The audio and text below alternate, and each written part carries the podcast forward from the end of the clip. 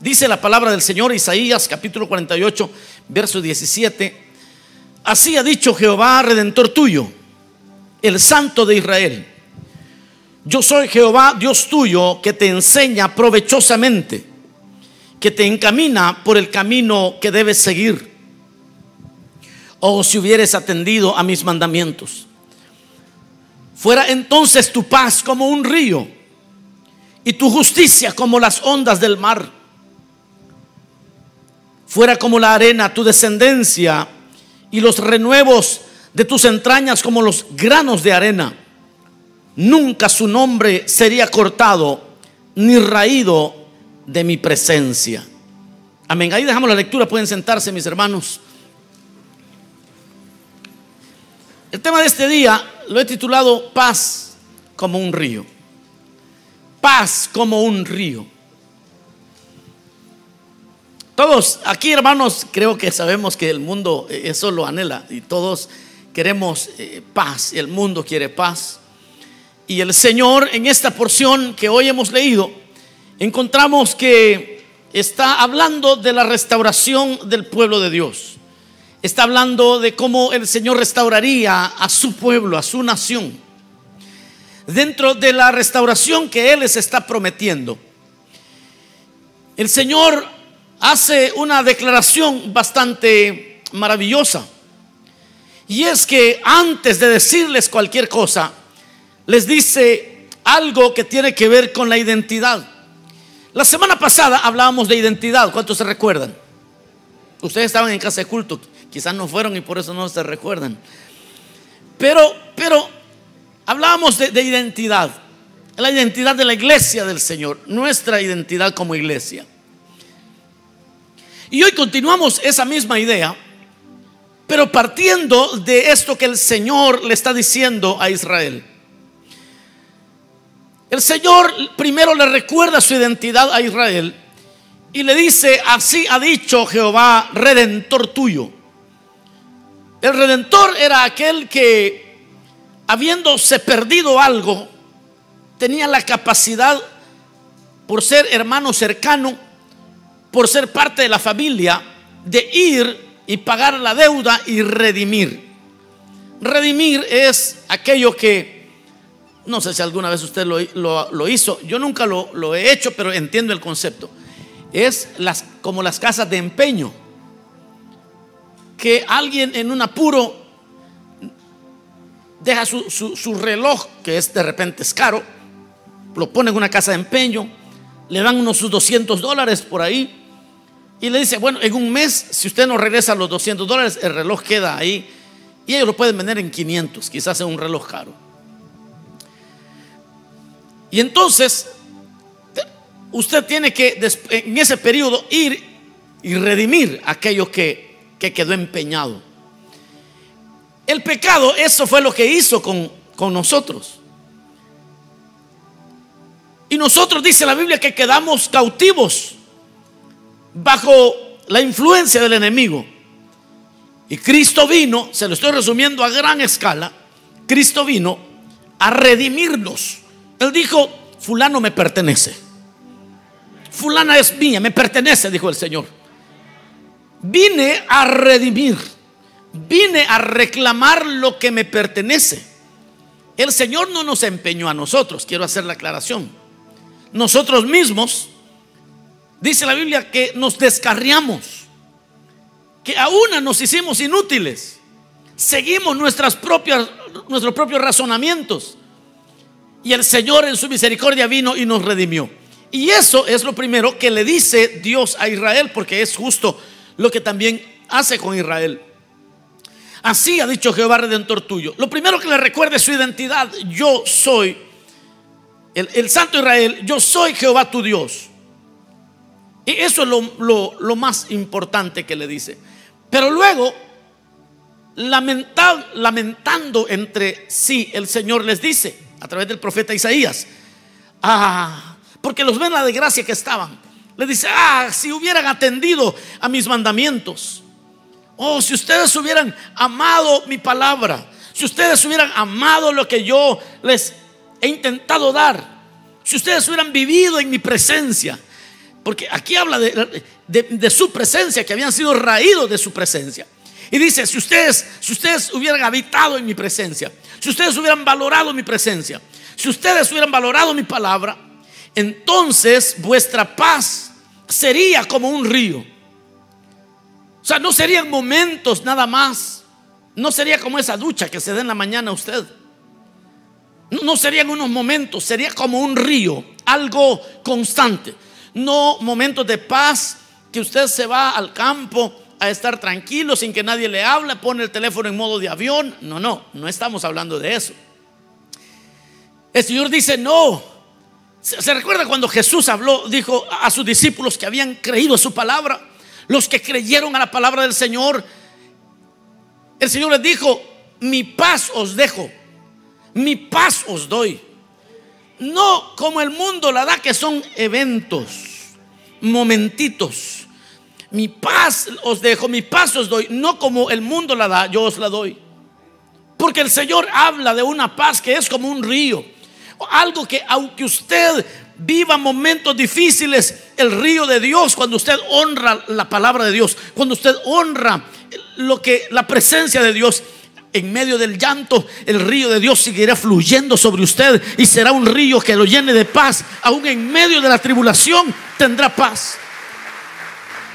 Eso que acabo de decir también es a la inversa, porque usted va a leer también en las escrituras que el malo, aún en la risa, tendrá dolor. ¿Han leído eso ustedes en la Biblia? Sí, el impío dice, aún en la risa tendrá dolor. Por eso las personas que no tienen al Señor, aun cuando se alegran un rato, no, no les pasa todo lo que llevan por dentro. Aun cuando se, se quitan la tristeza con un par de tragos, no se la acaban, no terminan de estar tristes. Pues de la misma manera, en ese mismo sentido, el Señor habla de un río de paz. Dice que esto es como un río. Si ustedes entienden el valor de mi palabra, si ustedes guardan mi palabra, si ustedes valoran la presencia de Dios, entonces tendrán paz como un río. Será un río que va a fluir en, todos los días, en la mañana, en la tarde, en la noche. Se va a ir el estrés, se va a ir, se va a ir, hermano, todos esos, todas esas emociones que le quitan el sueño a uno. La Biblia dice, si guardares mi palabra, tendrían paz como un río. Y yo no pienso en un río de allá de los de mi pueblo que se secan en verano. No, yo, yo estoy pensando en el Mississippi por lo menos. Yo estoy, yo estoy pensando en el río Nilo mínimo. Dice, si ustedes entienden esto, oh, si hubieran entendido a mis mandamientos, fuera entonces tu, tu paz como un río. E, es como que el Señor ve todo arruinado a alguien a alguien que no ha valorado la Biblia, que no ha valorado la presencia de Dios, que no ha valorado las reuniones cristianas, que no ha valorado nada de seguir la justicia, de seguir la paz, de honrar al Señor, y lo ve todo arruinado. Familia destruida, economía destruida, todo, todo destruido. Y el Señor le dice, pero mira lo que te vengo a decir yo, le dice así, ha dicho Jehová, tu redentor, yo te puedo redimir de donde estás. Yo te puedo redimir del hoyo en el que has caído. El Santo de Israel, yo soy Jehová, Dios tuyo, que te enseña provechosamente y que te encamina por el camino que debes seguir. Y así, doloroso y todo, si hubieras entendido mis mandamientos, algo como que, como que Dios le está diciendo, te lo dije. Si hubieras entendido, atendido, perdón, mis mandamientos entonces fuera tu paz como un río. Miren hermanos amados, la parte más importante de nuestro caminar cristiano es esa identidad que tenemos en Dios. Cuando alguien pierde esa identidad y no sabe si, si es creyente, si es diácono y no sabe que es un servidor de Dios, no sabe que es un líder, un anfitrión, todavía no tiene clara su identidad en Dios. Entonces empieza a divagar, empieza a vivir una vida a veces deseando cosas que no debe. Porque la parte más importante de nuestro caminar cristiano es eso, que yo tengo un redentor. Dígalo conmigo, yo tengo un redentor. Mire, hermano, no hay peor cosa. No hay peor cosa que ser un rico y mendigo. un rico porque somos hijos del gran rey. Pero a veces nos arrastramos como mendigos porque todavía no hemos tomado en serio la identidad que Dios dice, yo soy tu redentor. ¿Qué andas arrastrándote? ¿Por qué vives abrumado? Yo soy el redentor tuyo. Si, si, atendieres a mis mandamientos, tu paz sería como un río. Es que, pastor, fíjese que se me ve el sueño. Es que no aguanto. Ya, ya no soporto la ansiedad. Y usted valora al Señor, valora la presencia de Dios. Usted valora los tiempos a solas con Dios. Hace poco, hablando con alguien que, que, que no estaba teniendo ataques de ansiedad ni nada por el estilo, pero sí estaba tomando decisiones difíciles mi mejor consejo le dije, ¿sabes qué? Ve a encerrarte a tu cuarto y quédate quieta delante de Dios. Y ten un tiempo a solas con Dios. That's it. Y toda esta avalancha de cosas se te va a ir. Pero cuando uno valora, hermano, eh, la presencia de Dios, valora y lee un poco la Biblia, quédate ahí que Dios te ministre. Entonces, entonces, qué terrible es ser hijo de un gran rey y vivir con las migajas de este mundo. Qué terrible. Eso es lo que Dios le está hablando. Eso es lo que Dios está hablando. Miren, hermano, los que abrazan su identidad en Cristo, eh, aquí vemos promesas. Dice, tu paz será como un río cuando uno se convierte a Cristo, lo primero que escucha es que usted es santo. Sí, pero, pero que le digan que usted es santo. A creer que usted es santo es un tiempo de muy difícil. Porque para empezar, quienes lo conocen a usted se burlan de usted. Los que te conocen se burlan de ti. Dice, santa, no. Si juntas hemos andado en París. Si yo, yo te conozco, yo conozco tus, tus andanzas, es decir, tus, tus amorillos te los conozco.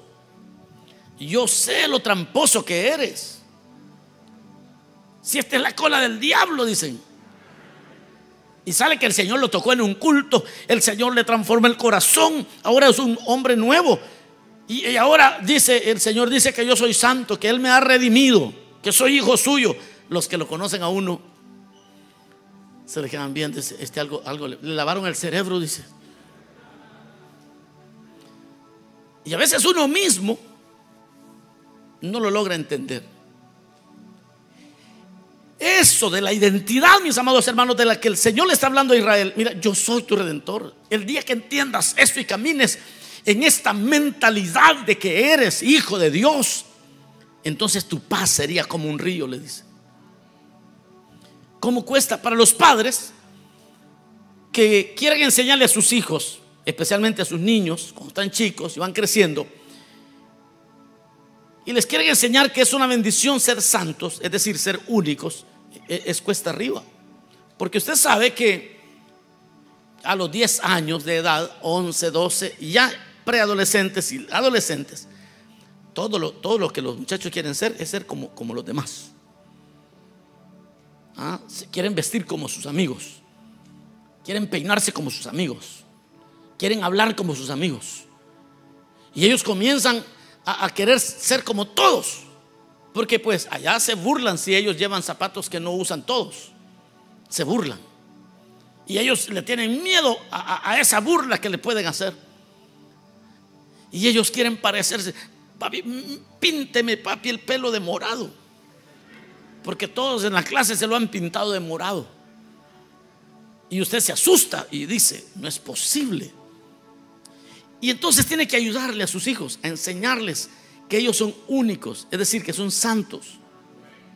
Y eso, eso de enseñarle a los hijos que son santos, e, es, es una lucha, que ellos entiendan que es una bendición ser únicos, que es algo muy especial no ser del montón.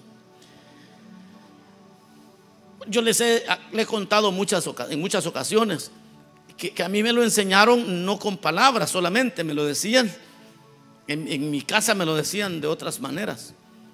Hasta aquí yo no sé si todavía, no estoy seguro que se usaban los métodos correctos.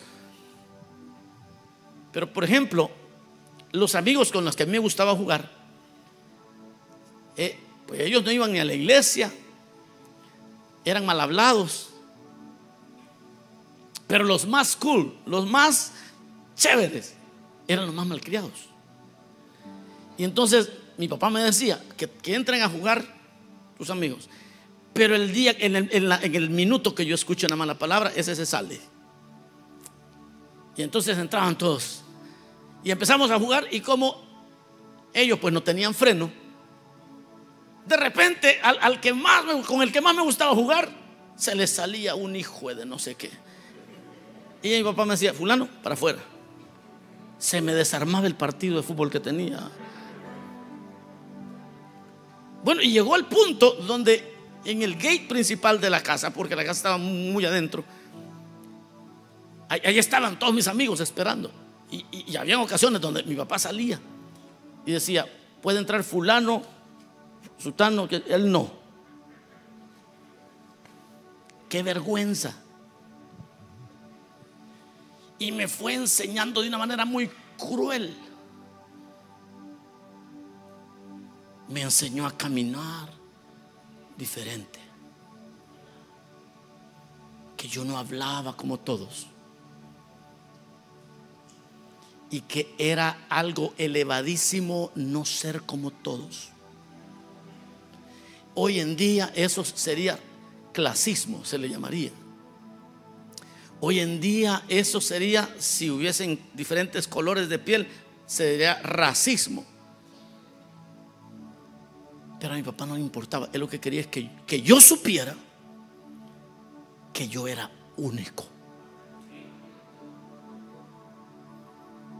Pero qué doloroso, hermano.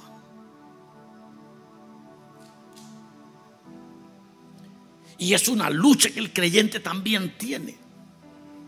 Porque viene a la iglesia y el Señor le dice, eres mío, yo te compré, tú no eres del montón, tú no vives, no hablas como todos, tú no, tú no haces las, no, no te casas como todos, no, haces, no tienes novio o novia como todos, tú, tú, eres único, hay una manera de hacer las cosas. Y en la iglesia, hoy están callados, pero aquí en la iglesia e, e, es esa guerra porque dice no, yo quiero yo quiero tener novia, pero quiero tener novia como, como todos. ¿Y cómo lo hacen todos? Bueno, al mes de estar saliendo, con suerte al mes, ya, ya tuvieron relaciones sexuales. Eh, es eso, me gusta, dice la hermanita. Y es que si no lo hago así, me lo van a quitar. Aleluya. Ya las vieron. Hermanos amados, e-, esa es una lucha que como iglesia tenemos y eso es lo que Dios le está hablando en Isaías. Isaías está diciendo, oh, si ustedes hubieran entendido esto, la paz de ustedes sería como un río. Definir tu identidad es una verdadera guerra. Y es una guerra que ha sido una guerra para pastores. Ha sido una guerra para líderes, para anfitriones, para apóstoles, etcétera, etcétera. ¿Por qué es una guerra? Porque es hasta que usted como hombre de Dios, como mujer de Dios, entiende su identidad en Cristo, es que comienza a operar como tal. Mientras usted piensa que solo el grupo es parte de un conglomerado, usted no ve la mano de Dios en su vida. Fíjese hermano que cuando yo comencé en el ministerio, y yo le voy a contar varias cosas mías, así que no estoy predicando, no me estoy predicando a mí, pero es la historia que yo conozco la que mejor conozco. Yo recuerdo cuando el Señor me envió como pastor, tuve que, Hermano, pasaron varios años donde fulano decía, no, este no va a pasar ni de 100, este no es un pastor, este no es, este no es. Y, varios decían que no era nada. Y entonces yo le decía, Señor, pero tú me enviaste a hacer esta labor. Y mientras yo clamaba en angustia y oraba y leía en la palabra, y entonces leí una vez, leyendo el Salmo capítulo 2, el verso 7 dice, mi hijo eres tú, yo te he engendrado hoy, pídeme y te daré las naciones por herencia. Y los confines de la tierra serán tuyos. Y el Señor me empezó a hablar y me empezó a decir, esto eres, eres mi siervo, eres mi siervo, eres mi siervo. El Señor me lo dijo tantas veces que comencé, cuando, cuando esa identidad se logró, cuando esa, esa identidad del Espíritu vino y de la palabra vino sobre mi vida, empecé a operar como un verdadero ministro, siempre. Y esto comenzó a ser como un río. Porque el momento que tú logras tener esa identidad clara en ti, empiezas a darle identidad a otros también. No sé si están oyendo esto, hermanos.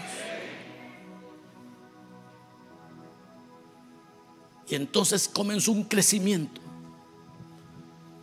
Porque el debate no era si Dios quería bendecir a la iglesia. El debate era en mi propio corazón. Bueno, ¿soy o no soy? ¿Soy Bueno, entonces, ¿qué soy? ¿Soy un representante de una empresa para vender y rentar eh, equipo pesado de construcción? ¿O, o realmente seré un ministro? Porque eso es lo que yo hacía antes de ser un pastor. Oficialmente, aunque ya, aunque ya hacía la labor de supervisor de sector. Y era un debate. En ese debate el Señor me empezó a decir, yo te he redimido. Mi hijo eres tú. Mi siervo eres tú. No digas, soy niño. No digas, no puedo porque donde yo te envíe vas a ir.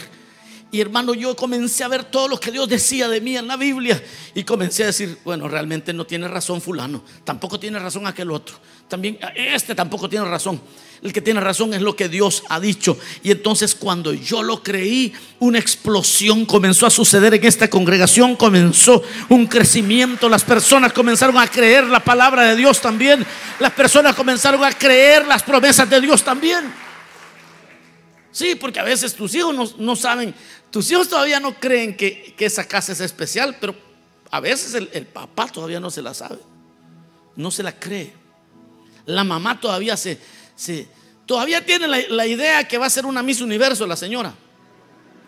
El papá todavía no, no, no se da por vencido que él nunca va a ser futbolista. Entonces los hijos, los hijos vengan al Señor ya de 40 años que se cree de 20. Que todavía, solo viendo fútbol, todavía tiene la ilusión de ser futbolista. Usted no es futbolista. Todos los hijos no, ven que su papá se la cree.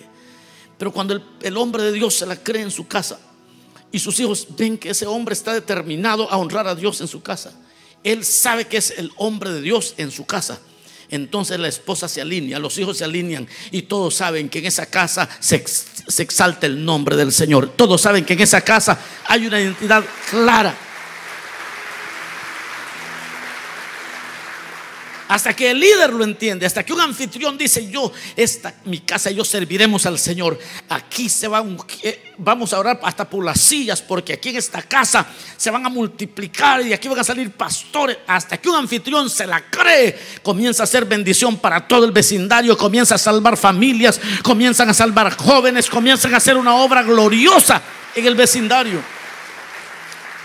Los apóstoles también pasan por ahí por esa crisis de identidad. Pablo, a Pablo nadie le creía que era apóstol. Es más, en una carta, en la segunda carta a los Corintios, Pablo dice, sí, miren, le dice, yo soy apóstol de Jesucristo. Yo he sufrido más que todos los demás. Miren todo lo que Dios me ha dado. Si para otros no soy apóstol, para ustedes sí que ciertamente lo soy. Y la prueba de, de mi apostolado sois vosotros. Es decir, que Aún Pablo tuvo que, luchar con esa identidad y él decía, Pablo, apóstol de Jesucristo, no por deseo de los hombres, sino por deseo de Dios. Pablo, apóstol de Jesucristo. Es necesario, hermanos amados, que todos lleguemos a ese momento. ¿Y, qué es usted? Ah, no, hermano, fíjense que yo soy eh, un, un fontanero, a plumber. Para la que está traduciendo, de repente no sabe que es fontanero. A plumber. Ah, e, es que yo lo que, lo que soy, hermano, es un, es un jardinero. No, eso haces para ganarte la vida. Lo que tú eres es otra cosa. Dios ha dicho lo que tú eres. En la palabra encuentras la identidad que Dios te ha dado. En la Biblia vas a encontrar lo que Dios ha dicho de ti. Y una vez eso sucede, cosas grandes comienzan a pasar. Miren, fíjense que Jesús, aquí pasa algo bien interesante, porque Jesús no fue puesto en duda hasta que Dios dijo, este es mi Hijo amado. Por eso es que existe el debate, por eso es que existe la lucha, porque hasta que el Señor dice, este es mi Hijo amado, el diablo no aparece en ninguna parte. Cuando Jesús salió del agua, porque lo habían bautizado, el Señor dijo, eh, se oyó una voz en el cielo, este es mi Hijo amado. Solo el diablo oyó eso. Porque al diablo no le gusta que tengas identidad. Al diablo no le gusta que tú sepas quién eres. No le gusta. Porque mientras tú no sabes quién eres, hace contigo lo que quiere. Y entonces dice, este es mi hijo amado. Y la Biblia dice que el Espíritu Santo llevó al Señor al desierto y allá fue tentado. Y mire la primera cosa que Satanás le dice, si eres el Hijo de Dios, convierte las piedras en pan. Mire qué diablo más mentiroso y que no había oído que Dios desde el cielo había dicho, este es mi hijo amado. El caso ya estaba cerrado. El caso estaba resuelto. Ya Dios lo había dicho. Pero Satanás todavía se atrevió a ir a decir, si eres el hijo de Dios, es una lucha en tu identidad.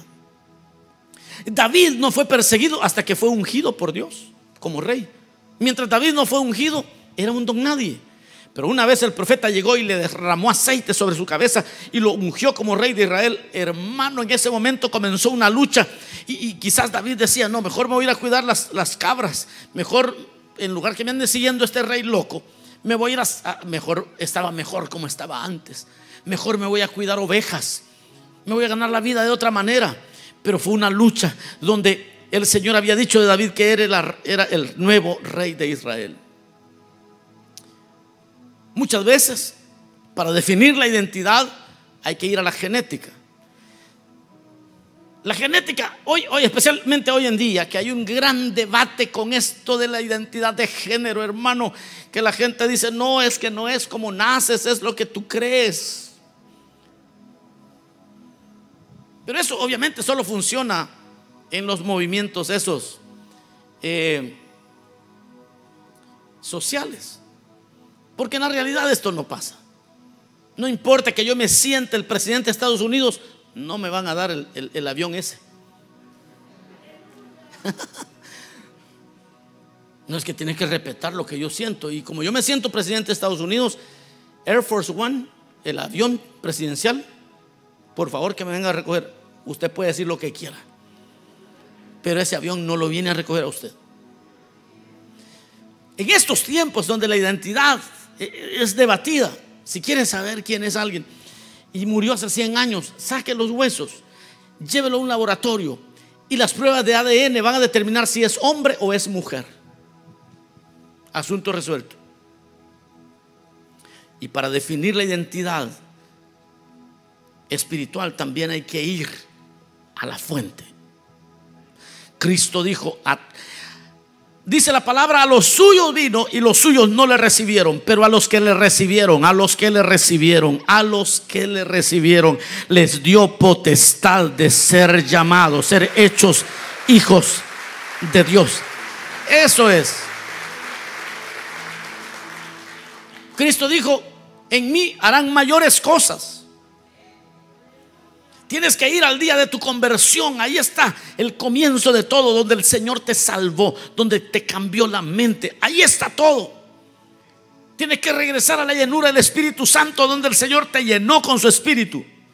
Tienes que regresar al día de tu llamado cuando te enviaron a predicar el Evangelio. Tienes que regresar a la genética espiritual. Y Dios, hermanos, escogió esta iglesia para conquistar ciudades. Déjeme le cuento. Aunque no digan nada, así es.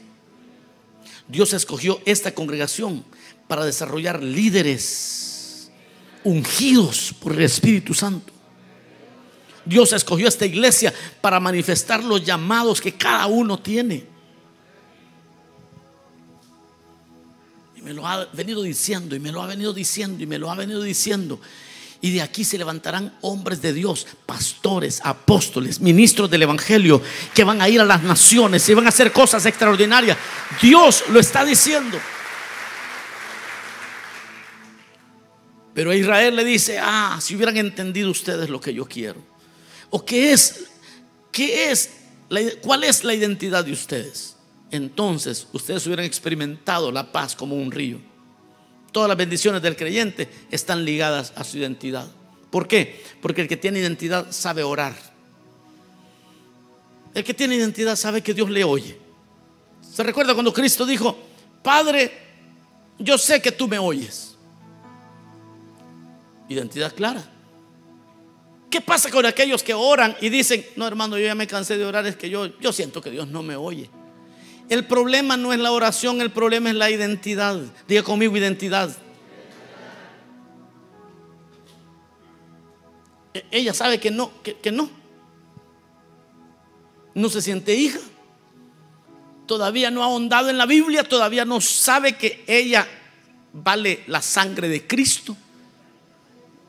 E, él todavía no sabe que Dios dio naciones a cambio de él, todavía no tiene. Entonces, cuando ora, su oración es muy aguada, es muy liviana, es muy. Señor, este, por favor, si, quieres, se da cuenta cuando uno está en casa ajena. Cuando uno está en casa ajena, uno quiere abrir, me regala algo ahí. Pero uno en su casa, hermano, abre el refrigerador, cierra hasta con si no haya lo que uno quiere, su casa. Esas oraciones aguadas de unos que no tienen identidad, Señor, este, ¿será que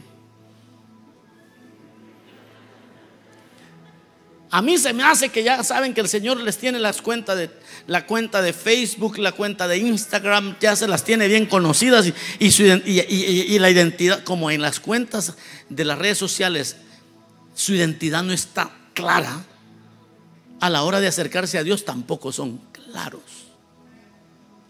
Y entonces dicen, hermano, ¿será que usted ora por mí? Se fue la luz aquí, hermano. Nadie dijo nada ya. Usted que, usted que está más cerca de Dios, dicen. Esto sí que me hacen reír a mí. Usted que está cerca de Dios.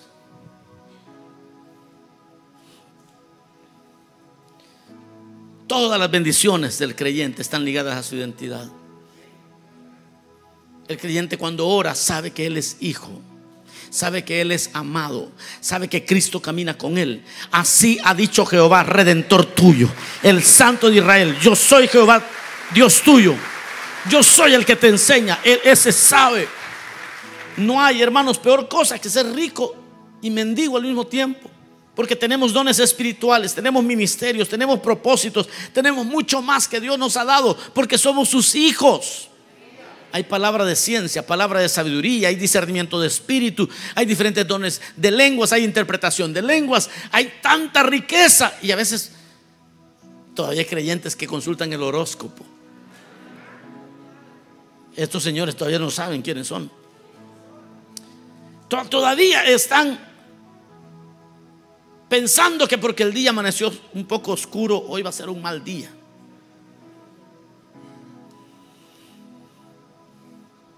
Tenemos ministerios que Dios quiere darnos.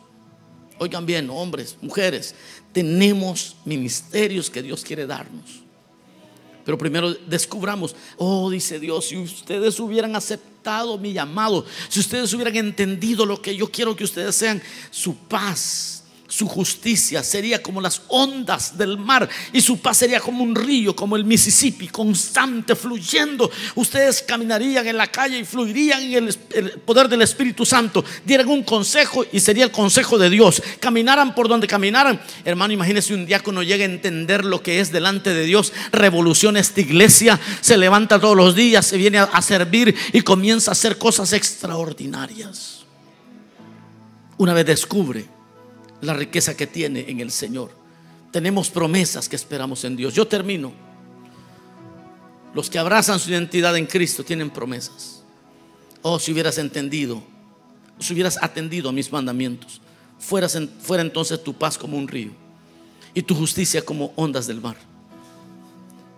Oiga lo que dice, fuera como la arena tu descendencia y los renuevos de tus, de tus entrañas como los granos de arena. Nunca su nombre sería cortado ni raído de mi presencia. Porque los que abrazan su identidad, Dios les promete paz como un río. Les promete justicia como las ondas del mar. Les promete multitud de siervos de Dios en su descendencia.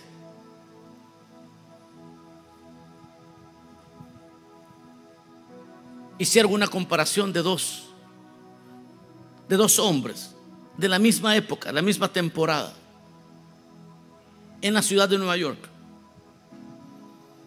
Uno de ellos fue un ministro del Evangelio, casado con una mujer de Dios.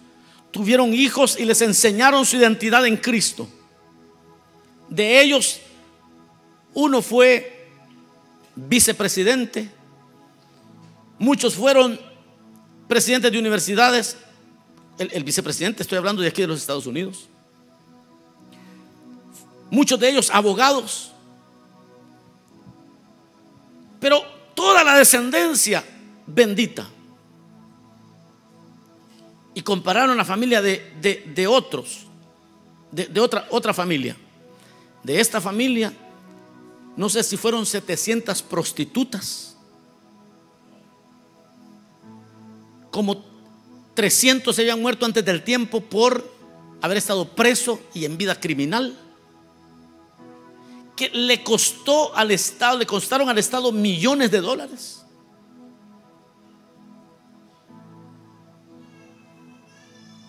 Y el Señor le dice a Israel, si atendieres a mi ah, si hubieras atendido a mi palabra,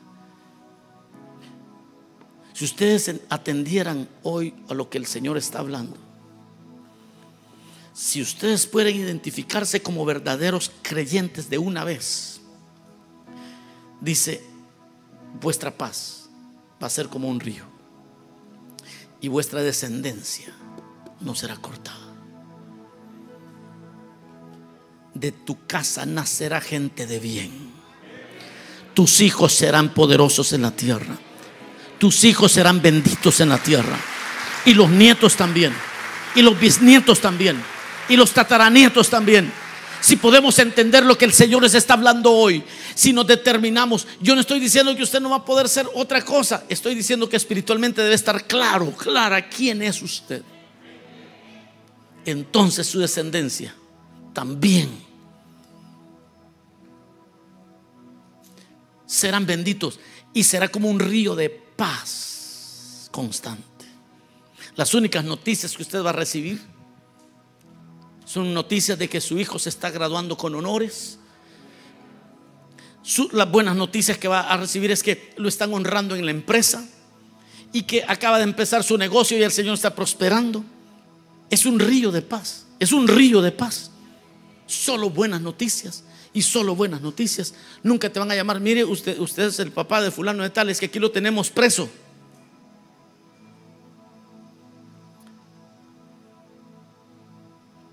es que aquí lo tenemos que lo detuvimos porque iba borracho. ¿Será que lo pueden venir a recoger?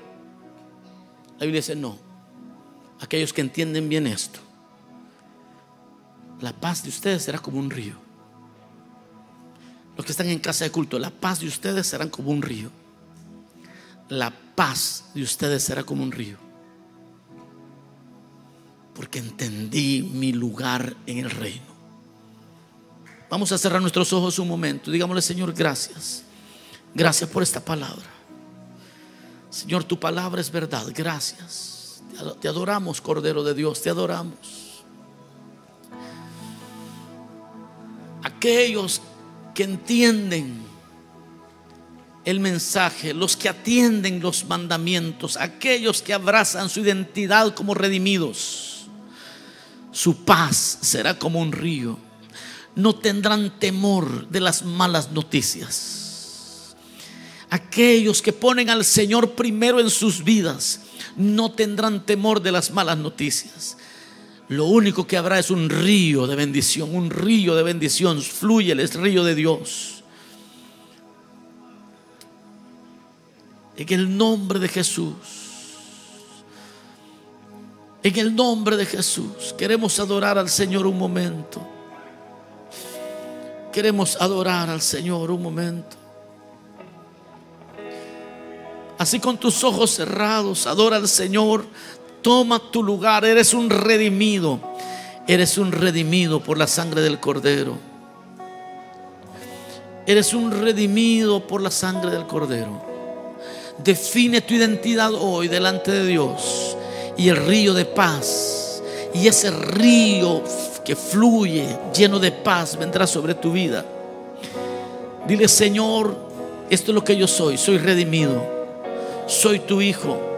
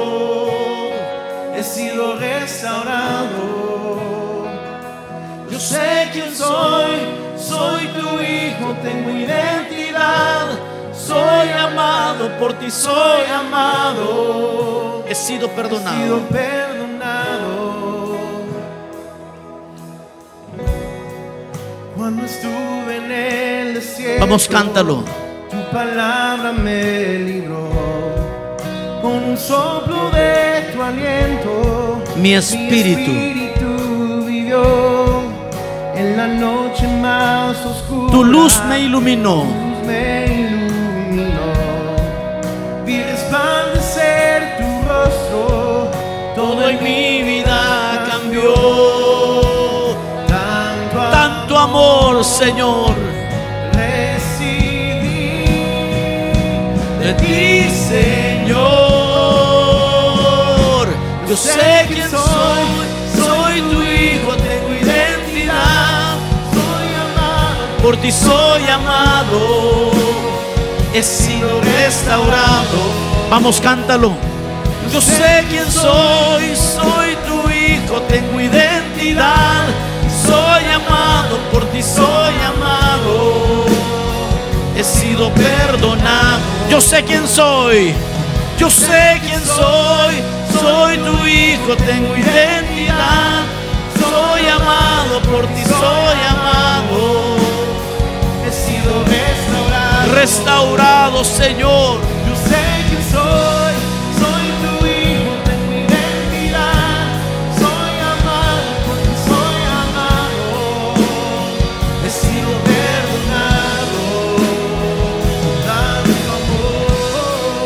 Así es, te adoramos, bendito Rey.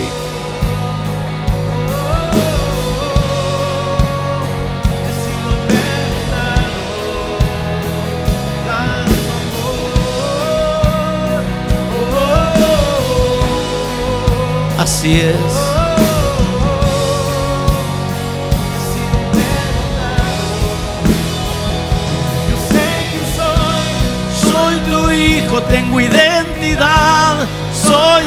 Amado por ti, soy amado. He sido restaurado. Vamos, cántalo. Sé que soy, soy tu hijo, tengo identidad. Soy amado por ti, soy amado. He sido perdonado. Yo quiero hacer una invitación breve. El Señor ha dicho, tú eres mío, yo te he redimido. Quizás no has vivido de acuerdo a tu identidad. Y quizás lo has defraudado a Él. El Señor te invita hoy a ponerte a cuentas.